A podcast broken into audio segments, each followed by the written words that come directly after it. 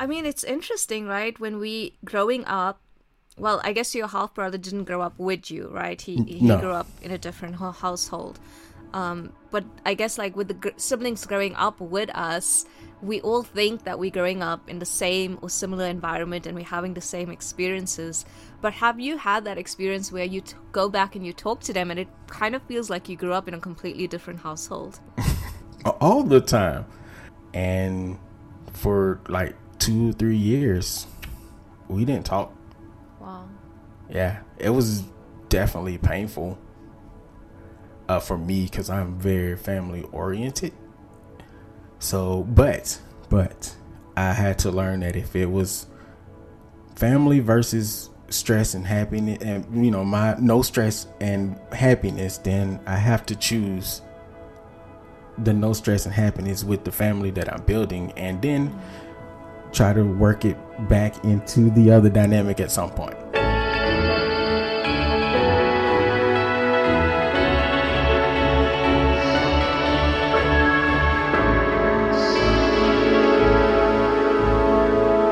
Let's put a stop to letting other people's opinion of what you should be make you walk away second guessing how awesome you all you are.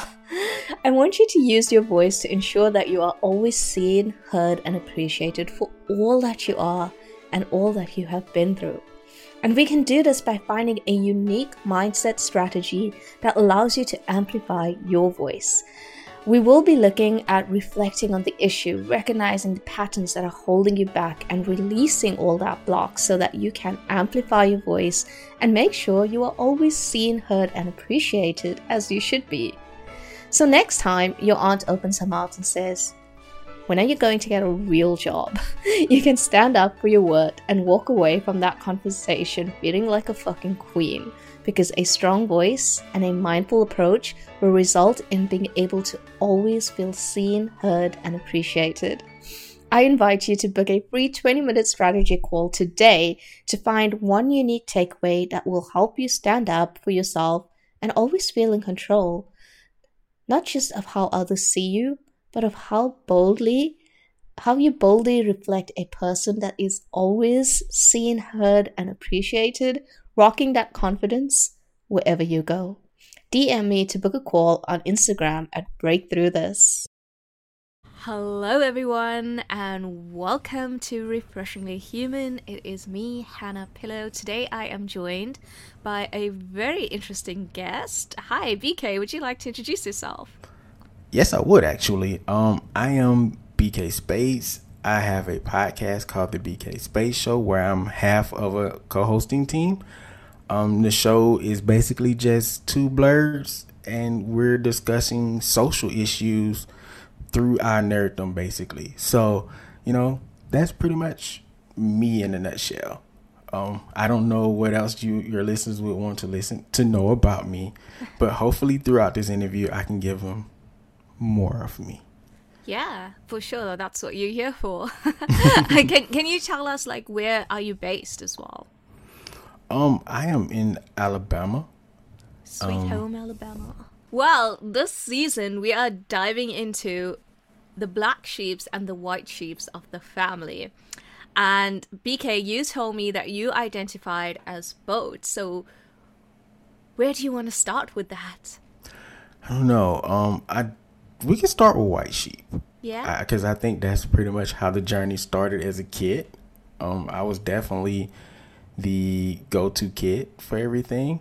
Um, not that you know my other siblings were neglected or anything like that. So sorry, mom, if that sounded that way, but it's not. Um, but I definitely had moments where I kind of was on the end kid and I definitely took care of everything and whenever my parents was telling me to do I followed uh, everything Can you give me an example? Like, um, um I think the biggest example is um we're a musical family um everybody did something so you know my sister could sing my brother played keyboard my dad was a drummer and my family thought I could be good at music. Wasn't what I wanted to do, but they was like, "Hey, you should try it, and you know, you can be a part of the group that the family uh, had." And you know, me being me, I was like, "Yeah, sure, whatever." And to my detriment, um, it always didn't work out in my favor, but it was whatever the family needed, you know. What was your mindset behind that? Like, do you even do you remember like thinking back? What was your mindset to saying let's just go with it when maybe your heart wasn't in it? Or did you know your heart wasn't in it yet? Um, it was 50-50 on that. Uh, sometimes I just really didn't want to do things, but like I said, it's whatever's good for the fam. And then there was other times where I really pushed back. Um, I remember my earliest thing of pushing back against the family was uh, my brother and my sister both played trumpet in the band, and when it was my turn to join the band, um, I wanted to play saxophone, and nobody wanted me to play saxophone. I mean, they were right in the end, but, eh, you know, that was like the first time I really pushed for something that I personally wanted. How old were you? That was in elementary school. I was from that point on. I kind of became the the rebel, but not in a bad way though. So, um, were you the oldest sibling? No, I am the youngest. No way! Oh my god, from what you just described, I kind of was getting the image of the oldest child here, but you're the youngest child. I am. Um, crazy part is most people think I'm the oldest kid. Okay, so was there a desire to? Like, uh, what is the age gap between you and your oldest sibling? Um, three years apart for my brother, and then six years for my sister, and then I have another brother who didn't live with us. He was my step brother. Um, I think we're like eight years apart or something like that from my father's previous marriage. Okay, I see. So your oldest half sibling is eight years older than you. Yes. Okay, all right. And as the youngest child, did you have like this need to live up to your siblings' kind of expectations? Did you feel like you were living in their shadow? Was there any of that that played a part in you being a, the white sheep to begin with? Yes, um, because I kind of wanted to fit in. I was, I said this on my show a lot, so I guess I could say it here too. Um, I was short and chubby, so you know, throughout school, you get picked on about things, and whatever I could do, and my siblings picked on me too, uh, because younger brother. So whatever I can do to fit in was always uh, the go-to thing for me. That way, I wouldn't get teased or singled out as much. Right. Can you tell me what your older siblings were like? Ooh, um, my oldest brother, from the stories I remember as a kid, because he wasn't around that much. Um, he was he he was like protective of me when I was younger. So if I'm three or four, he would put my brother and my sister outside and he would leave me in the house because I was a baby. So we had a pretty decent bond. Um it kind of goes away as we get older. Um my sister, which is the next oldest, uh we were okay. We didn't really get along that well. I remember a particular time when I was sick and my mom brought me some candy and she I I was in and out. I think I had like bronchitis, so I was drugged up type of thing. And I woke up and I see her sneak in my room and she takes candy, the candy that my mom brought for me for when I got well. And like she disappears with it. And I I still mess with her about it to this day. I'm like, yo, you took a sick man's candy. I was like I was like seven. Sick child. Um, and um, but yeah, that's the type of relationship we have. It's still kind of we love each other, but we argue still a lot. Um, me and my brother, we were like the closest because we shared a room. So it was surprisingly a lot less arguments between us, which is I don't know how we survived and not argue. Even in fact, when he goes to college, when it was my turn to go behind him, um, I absolutely became his roommate. And my sister was actually at the same school as well. So we've been we're like those argumentative type of siblings, but we're really close at the same time. Yeah, wow. And you said that the bond went went away with your older sibling as you got older. Yeah, um I just think I probably ran out of cuteness for him or something. I don't know. um we we talk now, but not as often. Um but I don't think it was more me that had an issue, but I think it was our parents. Right. Um, his mom and my dad they had a really, uh, really rough divorce. I'm just learning these things now. So from what I've learned, it was really rough, and I think it was a lot of animosity between the two. And I, you know, you go through everything. Every my dad went through everything. Every stereotypical male situation goes through. You know, uh, the the wife, the ex wife, not liking the new wife, and she's keeping the son away. So I think that's where that bun went away, and I never had a chance to rebuild that back with him. Mm. Now him and my sister are fine; they talk to each other all the time. Yeah, but I'm... oh, I was just gonna say. I mean, I talk to him now, but we're just not as close. Right.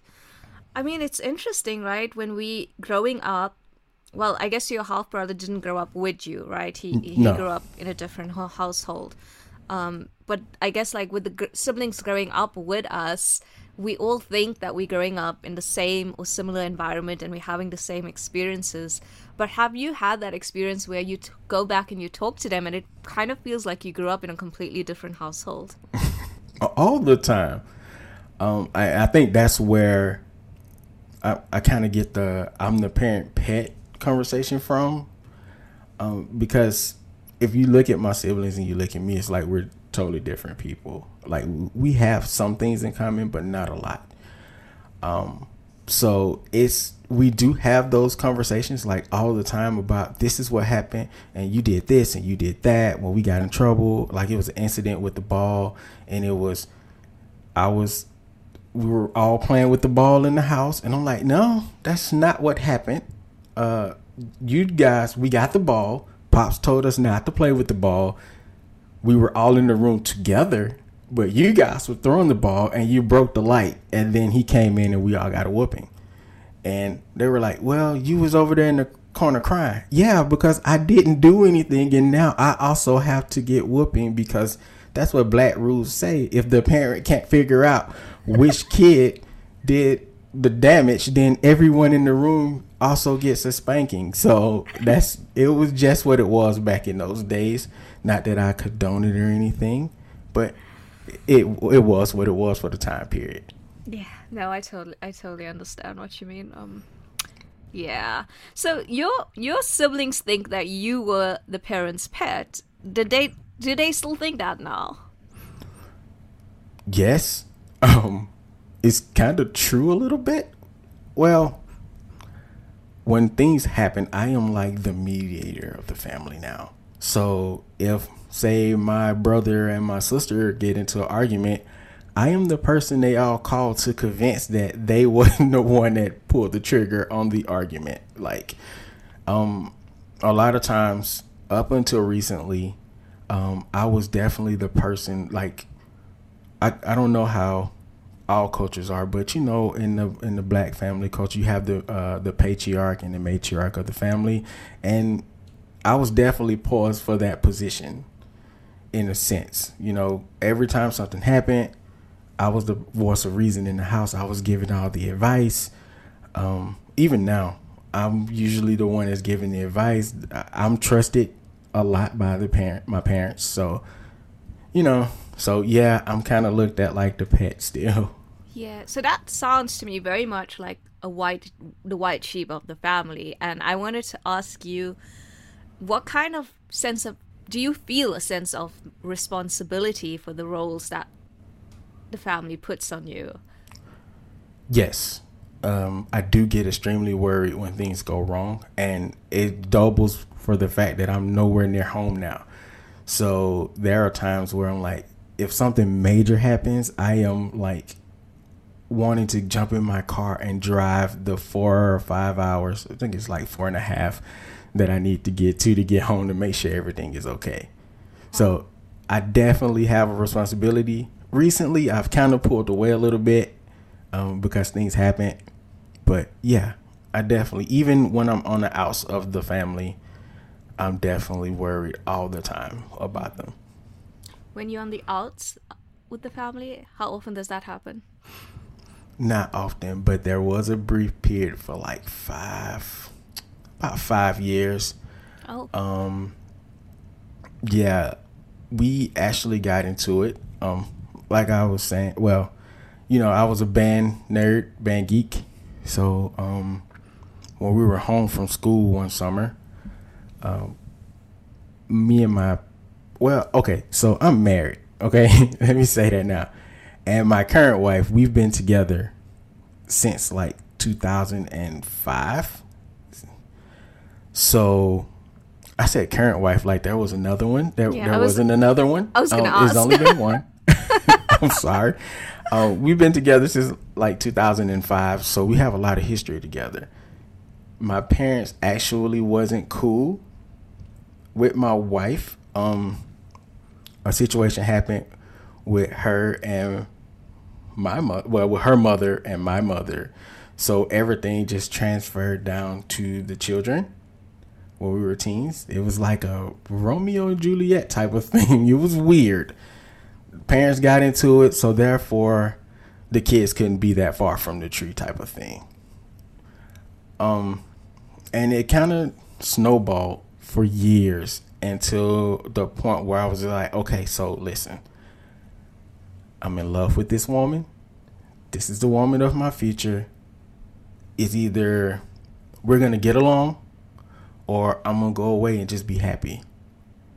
And about two years after that, we end up being, well, about three, we end up getting married. And we were always arguing about things with, with my family. And it got to a point where we end up like just breaking away. And for like two, three years, we didn't talk. Wow. Yeah, it was definitely painful uh, for me because I'm very family oriented. So, but, but I had to learn that if it was family versus stress and happiness, and you know, my no stress and happiness, then I have to choose the no stress and happiness with the family that I'm building, and then try to work it back into the other dynamic at some point. Yeah, um, that that is an a very powerful statement that I think a lot of people could relate to because I think that because of the culture we a lot of us grew up in, or even the era, we do we, we are family orientated, but we also I feel like we put this pressure on society puts this pressure on us that we have to stick with our family no matter what. And True. that is not always fair, I would say. Mm. And I think people are starting to learn that, you know what, saying no matter what can put you in abusive situations. It can. There has to be a boundary. There just has to. And I think it took us, I think like five or so years ago, where we were really, where we were able to somewhat, um, I wouldn't say actually apologize because a lot of things my parents just didn't remember happened. So we didn't actually get to iron those situations out. And I think that's the worst part of like the whole family dynamic thing too, because they don't really always apologize for things. It's like it happened, and then we all come together at a barbecue or something, and we say hello and hey, and now we're all cool again. And I literally had to bring my parents to my house and was like, okay, listen, we have things that we have not worked out yet. I love you, and I know we're in a better headspace now, but in order for us to grow and like plant better seeds later, like we need to have some of this conversation like right now. And we um we ended up actually having those and this is where um I think my black sheep of the family kind of ended. Even though we weren't into that just yet, but that's kind of where it ended after that. Me going from white sheep to black sheep was like that whole 5 year period in there. Yeah, I mean, I can see why. Yeah, uh, we would say that the black sheep of the family is the one who goes against the norm. So I, I would say that you marrying your wife went against your family's norms for a while, and they had to adjust to that. Is that Yes. that, that's the summary of it? Yes. Okay. A lot of battles in between there. oh yeah I- i'm sure i bet there was and i, I just want to say that i think it is it's definitely very powerful of you and definitely a big black sheep move to take your family and be like we're gonna talk about this now because um, it's so true what you said that there's a generation that will never apologize ever in fact Yeah. i I heard this phrase in a movie, or I don't know. I watch a lot of TV. I, think I reference half. I reference half my life to TV. But somebody in in some movies or something, they said, um, "I'm your mother. I gave birth to you. That means I never have to apologize." You know what? I, I remember hearing that from somewhere. I don't know where. Right? I do remember hearing that. and I think that is something our this this generation, not our generation, but I think the generation before us, they hold on to this because I think saying sorry for them is just so difficult. They will never be able to say that they are wrong. Yeah. But I think that, like, I don't know about you, but I think that that can that has hurt me a lot in my life until I kind of had to realize that that is not my issue to deal with. The fact that they can't apologize is not my problem to deal with. That is their problem to deal with. I can only deal with what I can. Yeah, and there's a lot of that for me as well. But being in that position that they have always put me in, I can't help but fold back into that and like we have to fix this type of thing. So um for me, I'm okay with not getting apologies now. Um, because I know it's not for me, it's for the other person. But other parties in this situation are not okay with that. So it kind of makes it hard to navigate life a little bit. Like we can all be cordial, but at the same time, it's like, yo, you still owe me an apology, you know? So it, it comes back up often for me. Yeah, it's it's such a tough one. The family dynamics they can be um yeah, I I mean it's like it's, it comes back to everything for me comes back to this whole communications and communication gap that we have um with with not even just a generation, but like I said, even our siblings growing up in the same household. I feel like with my own siblings, I feel like some of us speak a entirely different language from the other. Yes. And we just would never get each other. We just, you know, everything like like for me, for example, um, I always feel like from my perspective, I feel like my older brother every time I say something to him, he has to always one up me. So every Yeah. every word that comes out of my mouth, like even the other day, like, oh, I haven't met so and so yet. Oh, I've known so and so my whole life. It's like every little thing like that. It's like it Yeah, has I, to I be, understand it. and it's like, oh my god, like, are you even hearing me? Are you even listening to me? and I think it's just that these kind of miscommunications can cause a lot more relationship problems. Yeah, I totally agree with that. 110%. My son's like that now. Your son? Yes, he's like nine, and I could say, man, I haven't heard that song in 10 years. And he was like, but what if it's like 10 and a half or 11 actually? I'm like, son, why are you doing this? Why? You don't have to one up me in my own, like, it was a fact. I, I'm sure it's been 10 years, son, and here you are telling me, no, no, dad, it's been 11. oh, I love gosh. that. And you know what I love about that? You telling me that your nine year old son does that, and I'm telling you that my 35 year old brother does that. Some things never change, I guess. Do the math. I really hope he doesn't do this to me like his entire life. I've been trying to stop it so long. I don't think I can. I think it's just a part of his personality now. Maybe, maybe. I don't know. I don't know about that. Like, I think, um, like for me, I think that, like, I can only say this is my perspective of it, but I, I think that for my own brother, that I feel like it might be an insecurity thing because of the very masculine world that I come from. um, that he cannot hmm. he cannot be less than a girl. Oh yeah, you know what? I that's interesting. I would have never thought of just those type of reactions from other people could be like an insecurity of themselves. I never thought about that. Yeah. Yeah, so th- that's um, you know, it's it's difficult to deal with it as the receiver, but I can also have compassion about it in some sense, but also frustration because you sometimes want to take the person and shake them and be like, you know, like your life yes. is great. Stop competing with me. Absolutely. I, again, I we I find myself in agreement with you on that.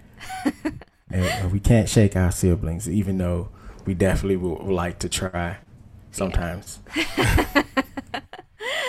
um, but yeah, I mean, I, I, I feel like from a lot of what you said, BK, I feel like personally, and I'm going to put this out to the audience do you think that BK is a white sheep or a black sheep of his family? Personally, I think you're the white sheep. I think that you I think that you took a small detour detour for a little while, but I think your heart has always been a white sheep. I think you'd be correct, but yeah, it's just I think when it comes down to negative things, um, it tends to overtake all your positivity, even though you have so much positive in your life. Like that 1% or that 5% of negativity that you go through, it just overtakes so much. You know, it's crazy. But can I also say that, just for the sake of the conversation, that even every situation I've been in with my family, I have not not been at fault in some way. Like I've oh, yeah. never, I've always taken accountability for things I may have said or things I would have, I may have done that even not per, per se what they've done or triggered them, but just me taking responsibility for the things that I've said or that you know I may have taken out of context. So I'm always for accountability, and I just if you're listening, just make sure that when you're in an argument, you always take accountability for yourself. And you know that's my two cents in that one. I'm sorry. Hell yeah, hundred and ten percent. I love that you said that. Um, that is just, I think that is just it, right? We we always want to point the finger at someone else or the other. And you know what? Maybe sometimes it's not 100% our fault, but there's always a factor of accountability in everything yes, that we can is. own. Oh, because it was definitely times that I could have just easily um, not argued. I never yell at my parents because you know I'm not, I'm not um, their parent, they're mine. So, but I do have this way of talking, and I will keep calm in the situation. So I I'm 100% aware of everything that I'm doing and saying in the moment. I don't like my emotions to get out of control. So if I say something or do something, it is probably a calculated move wow. to either win the situation, win the argument, or just to make sure that I'm being heard in some way. So, you know, I definitely have to take accountability for those moments that I mess up because I do. I am not perfect. I love that level of self awareness. That's brilliant. I wanted to ask you have kids now, BK. How many kids do you have? Two too. So your experiences with your parents um, and the way the way you were raised, is there anything that you do differently now with your kids, or are you following the same basic principles? Um, in the beginning, I think I was following the same principles. Um, my kid get in trouble after I told him so many times. It's time to pull out the belt. Um, and I the first time I spanked my daughter, I literally cried because I I didn't like it. I was like, I felt like I had to do it, and I couldn't. Like I I felt like there was no other alternative. I think she was like six, and it was something she was doing that she just continued to do over and over again. And I'm like, I I've taken things, um, I've talked to her, I've even yelled, you know, to try to scare her into uh, doing the right thing, and I'm like, I have to nip this behavior in the bud, like let. And I'm like, the only way I can do it is like what my parents did to us when we weren't listening. I'm like, I, I have to spank her. So, you know, I got my little belt and I came in there and I, I told my wife, I'm like, I don't want to do this, but I feel like I don't have another choice. And she was like, You do what you think you have to do because that's the type of wife I have sometimes. She's just like, That's that's your decision. And I'm like, I'm okay, I'm gonna go. I'm gonna go with this and I'm gonna see how hap- what happens. And after I got done, I literally cried. Like I walked out of the I kept my composure in front of my daughter, left her in her room, walked down the hall uh, to our apartment. Well, I mean, we was in an apartment at the time, so I walked like three feet down the hall to my wife, and like she hugged me because I was like shaking and crying because I was just that sad and disappointed in myself, and I didn't understand how to reach my kids. Um, I don't want to say correctly because I understand there's different ways to reach a child, but for me, what I wanted, I didn't want to have to spank them every five minutes they did something. Um, so yeah, I definitely repeated my parents' things all the way up to my son being born, and it was just at some point it's like, okay, we have to change this. So what do we do to change this? And I'm starting to understand like um, the mind of a child a lot better. Um, you know, I I went talked to therapists uh, about things, um, read books, and you know, it's just different. It's different reasons for everything and even with my children now, I talk to them about situations, even the things that that happened to me and my wife with my family. I told my daughter because she's 11. Um, we've started having conversations now about this stuff, and I kept some details back because they may have been like too wordy. But the gist of it, I'm like, hey, this is what grandma and granddad did and said. This is what your other grandma said, and this is what I did wrong, and this is what your mother did wrong. And because I want her to be able to make better decisions than we were making or our parents were making. And how my parents oh when we started, how old was she? Sorry. Um I think she was like nine when we started. Yeah, I'm pretty sure she was like nine. And as we got older, she we talked a little more and she might come ask me a random question and then I answer it to the best of my abilities.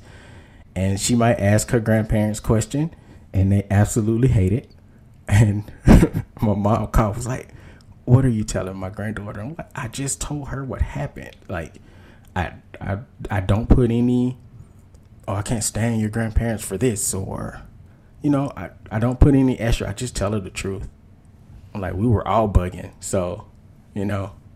That is that is so amazing, BK, because um, I think it's so important to treat our our children i don't have kids so I don't, I'm, I'm just saying to treat children the way we would treat an adult in, in the in the sense of give them that benefit of the doubt that they can understand this to a certain extent because I think the mentality that we always treat kids like kids kind of runs until they adults as well and then we start yeah. treating our adults kids like they kids and that's just it just spreads that really big drift between the parents and child even more. Um, so I think that it's an amazing step that you've taken in in a better direction to have seen a pattern and changed it um, so drastically. So good for you because you're part of that generation that needs to make that's that are recognizing the patterns that are trying to change it and i know i'm not a parent myself but i know from so many people in our generation who are parents i know that it's a real struggle to learn how to change the cycles that we grew up with.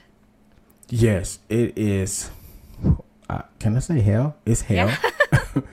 um, I even forced my parent as an adult to treat me differently, uh, which is another reason I'm the pet of the family. At least looked at that way, because when we have conversations, you know, like for instance, if they're yelling at me I will not yell back.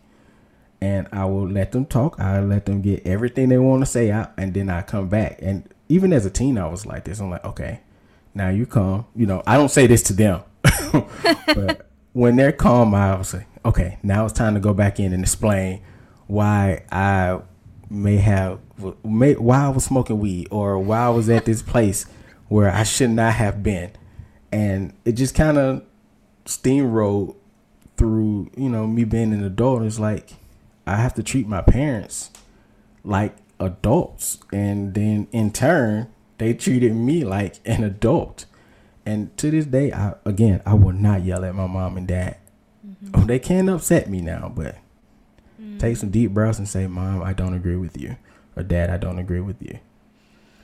Wow. Yeah, I'm I'm glad that you're changing those dialogues. I still I still have um a hard time saying to my mom that I don't agree with her. Um it's not that I wouldn't I wouldn't say it. It's just that even if I said it, it makes no difference to her. So it's kind of like why bother? it's like I, I could show her from my actions that I don't agree with her from the choices that I make.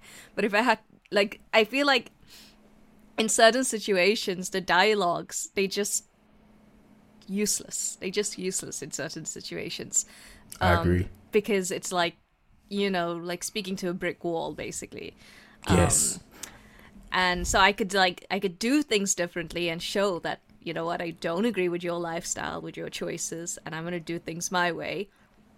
But having an actual conversation about that would, I think, damage the relationship more because we've kind of reached a place where we like blissfully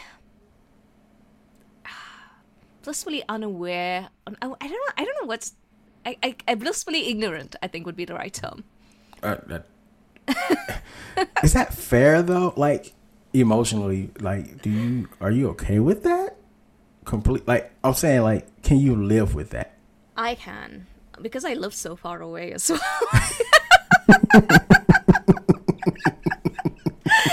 um, you know what, BK? It's it's it's been a journey. Um, my my relationship with my mom has been a journey, and it's been it's been a trauma. It's been it's brought me a lot of pain. Um, so to be blissfully ignorant right now is kind of like the best thing for me. I can understand that. I definitely can. Oh. And yeah, so it's I, yeah, for me it's the best thing and I think it's also the best thing for her as well because our lives are just so drastically different from each other that it's like I can be accepting of her, but I don't think she can actually be accepting of my lifestyle because because of the whole religious thing. Yeah, I can understand that, especially um like that generation where they're like in their 60s, pushing 70, some of them. It's really hard to change at that point. Even with my parents, there's certain things they just won't budge on. Mm-hmm. And it's either I do bite the bullet, sometimes I just say, okay, fine. like you said, you just kind of do what you're going to do anyway. Yeah. But man, there are still a lot of times where I'm like, dude, is pushing back worth it? And sometimes it's my own ego. I'm like, nah, I'm pushing back on this one. I'm pushing back but I could sometimes there's those moments like you said, you just kind of have to be like, yeah, whatever. Yeah, you gotta you gotta walk away. Sometimes I think for your own sanity, for your own mental health, for your own awareness. Um, yeah, it's like you said earlier. You either choose happiness or you choose being close to your family and being miserable. And I chose happiness. You, you know, walking away was like the best thing though, because who there were times like when we moved um, to Birmingham, Alabama. Um, my parents were at that point an hour away from me, and I remember my mom and my uncle. I, I like distance myself from everybody. So my mom, my uncle, and my auntie were we weren't talking to none of them. So it's like they just they called my phone randomly one day and was like, "Hey, we're on our way. We're in Birmingham, and we want to know your address." so we can come see you. And I was like, that's that's not a good idea. Like I love you, but nah. I, I'm not, I wasn't. I just. I wasn't prepared. Like I wasn't ready. Like I was still mad about all those times I sat and cried. Like because I didn't have my family on my side because we disagreed with maybe how I didn't want to talk. Didn't want anyone to talk up to my child like a like a child. Like use like adult words.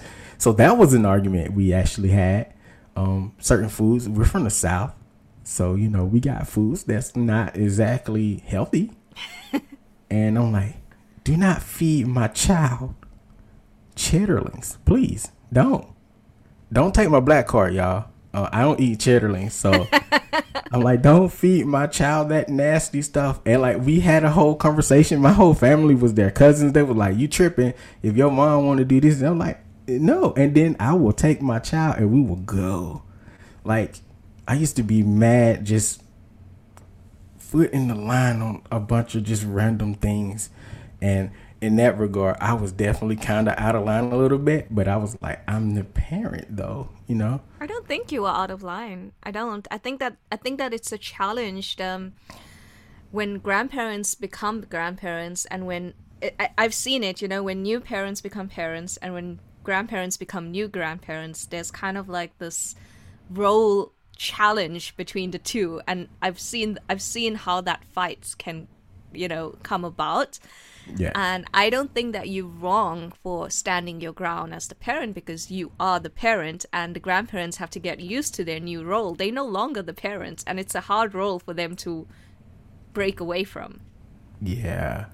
Uh, I see my mom like she's like I'm I'm the grandma now and I if I want to see my grandchild, I'm gonna see my grandchild. I'm like, okay, we'll see.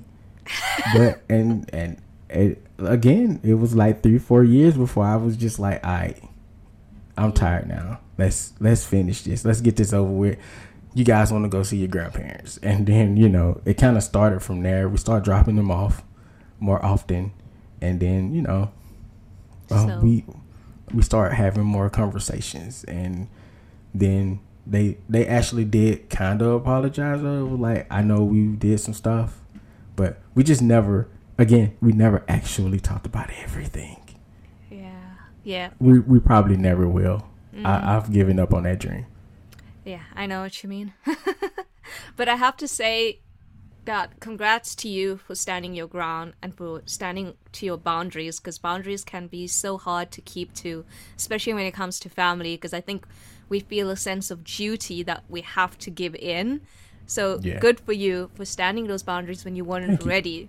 Because it's hard. It's not an easy thing to do. I know, like, um, if someone from my family called me uh, you know, right right now I don't have any issues with anyone, and I'd be like, yeah, anyone can come visit me, that's fine. But when, back in the time when I had a lot of issues with some of the members, I would find it very hard to tell them not to come and see me, even if I'm upset with them, because of that sense of duty that you feel. Yeah. you feel like you have to be like, okay, come, but you know you're gonna be seating the whole time, and you're gonna maybe say something you regret. Yeah, that, I hate that feeling, especially in your own kingdom, your own house. You don't want to go through that. You're like, yo, I'm at home. This is comfort. Exactly. I've been living in the UK for three years now, and my mom has never been here. She's never been to my home in the UK. I don't think she ever will. Um, and my anxiety, if she ever had to come here, is that this is such a peaceful house that we live in. My husband and I have never yelled at each other. No one has ever raised their voice in this house before. And if she has to come here and start yelling or screaming at somebody because that's her nature, it's gonna upset my household. We don't I don't have that anxiety in my home. Yeah, and that's big that you guys never had like a shouting match. A shouting match. That is. Yeah, I've I've been yeah. No, no, I try not to do that though. I don't think I remember any. oh, I did with my Yeah. ex-husband a lot. not with not with my current husband. And it's good that he has that that nurturing to they both of you have that that nurturing spirit you know and to take care of your the the energies in your home that's big because people neglect to talk about those things too especially when you get married like that's all important stuff Hell yeah, definitely. And I know because I've lived in homes before where the anxiety was like so bad that I, I remember in my ex, ma- my last marriage, I used to drive home and actually just sit in the car and just not go in for a while. And I used to do the same when I was living with my mom. I used to like drive around, sit, park off at the beach, sit in the car, and go home at the last minute because those homes were so full of anxiety. I never wanted to be there. And now I'm in my home, I'm comfortable, and I don't want anyone coming in and causing me anxiety in my own home. i totally understand that. But man i do that with my kids now because they like to argue and they just sometimes sometimes it get loud. I go maybe grab something to eat and then i just sit in the park in the car and just look at the house like BK, that, that's why I'm heavily postponing having kids. No, don't let me scare you. It has been It's the not just- greatest thing of my life. It's not just, you. I just, I'm just not. I just don't feel like I'm ready. and that's okay too. I think my aunt was near forty before she had her kid, so mm. I can understand it. I, at first, I didn't understand it. Like, why are you waiting so long? That's you know. But now I'm like, yeah, I can see why you will wait. Like, I should. I'm happy, but I'm like, if I had waited like I don't know six years, um, I wouldn't have to reverse so many things that I've done because I would have already been in the mindset for it. Exactly, exactly. I want to be like my best self when I have a kid. Um, I'm, and obviously I'm still not there. You're very close though. Like you give off really great energy. Uh, well, I'm only human. I have my days. You should see me after a bottle of wine. oh man, that wine, wine will have you Whew, I, I don't drink anymore. Okay, I don't drink often anymore. it's like uh, once every six months I might drink now. Okay, good for you. I wish yeah. I could say the same. Not that I'm an alcoholic or anything. no, no, I, I, no judgment from me. Like, if you enjoy your wine, girl, get your wine. You know what I'm saying? I, it's just for me. It's just like, eh, I don't think I can handle it. Fair like, enough. Yeah. Fair enough.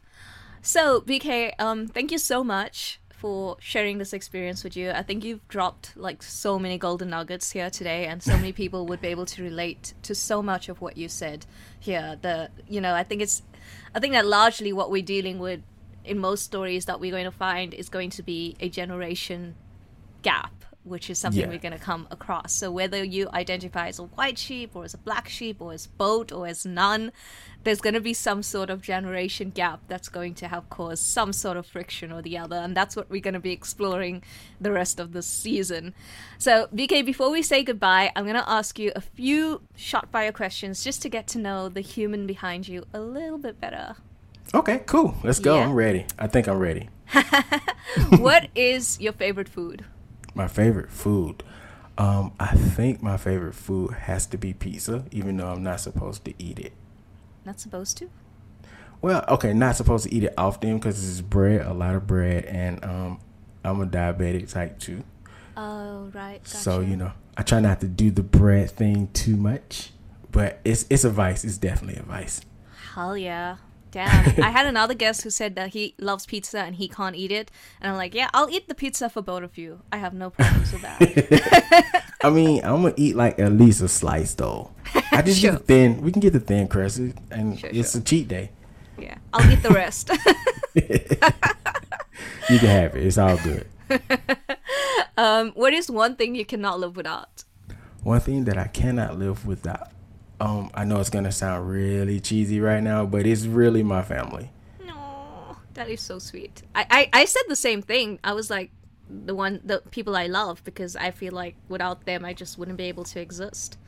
Absolutely, that's how I feel. Especially my kids and, and my wife. Like, Aww. oh man, when my wife is at work and she has to like work um, out of town for like three months, I'm like, yo, uh, well, not well, like six weeks at a time sometimes. And I'm like, hey I am bored out of my mind, and this bed is mad lonely. I'm gonna need you to hurry up. oh, bless. That's amazing.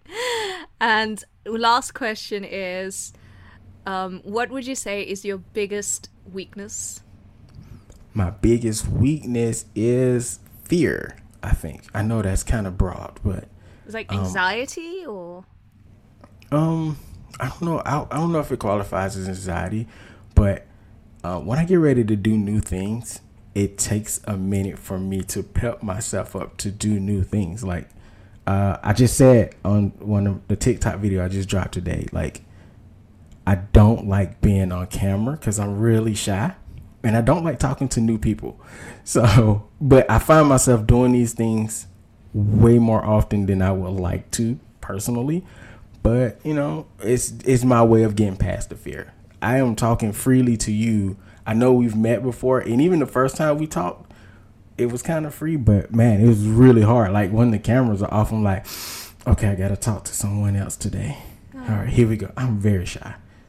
Uh, well, I mean, I think you're definitely in the moving in the right direction to, you know, facing those fears and speaking Thank to you. people. And I hope I hope you felt comfortable today with me and oh, sharing I, your story. I'm always comfortable. When you was on our show, it was very comfortable. I definitely enjoy it. I don't know how I do it. I just it's like I block it out. I'm like, okay, this this has to happen. So let's get it. So yeah, and I was mad comfortable. I had a great time today. I'm probably talking too much as it is. no, you're good. You're good. Well, thank you again so so much, BK. You were so open and so honest, and I have to say, it's definitely refreshing to hear a man talk about himself, like his emotions, and that he cries, and that you know, taking that stigma away. Because I think, like, um, you know, we still have, for some reason, we still have that stigma that men don't cry, but of course, of course, you do. Yes, and thank you for having me and um, I, I try to be the best version of myself all the time if it's possible. So I definitely enjoyed my conversation here with you, and I, I hope I hope the episode turns out good, and I didn't offend any of my family members because I love you guys. Oh, preach! I'm sure they know that. all right, thanks, BK. Let's put a stop to letting other people's opinion of what you should be make you walk away second guessing how awesome you all you are. I want you to use your voice to ensure that you are always seen, heard, and appreciated for all that you are and all that you have been through. And we can do this by finding a unique mindset strategy that allows you to amplify your voice. We will be looking at reflecting on the issue, recognizing the patterns that are holding you back, and releasing all that block so that you can amplify your voice and make sure you are always seen, heard, and appreciated as you should be. So, next time your aunt opens her mouth and says, When are you going to get a real job? you can stand up for your word and walk away from that conversation feeling like a fucking queen because a strong voice and a mindful approach will result in being able to always feel seen, heard, and appreciated. I invite you to book a free 20 minute strategy call today to find one unique takeaway that will help you stand up for yourself and always feel in control, not just of how others see you, but of how boldly how you boldly reflect a person that is always seen, heard, and appreciated, rocking that confidence wherever you go. DM me to book a call on Instagram at Breakthrough This.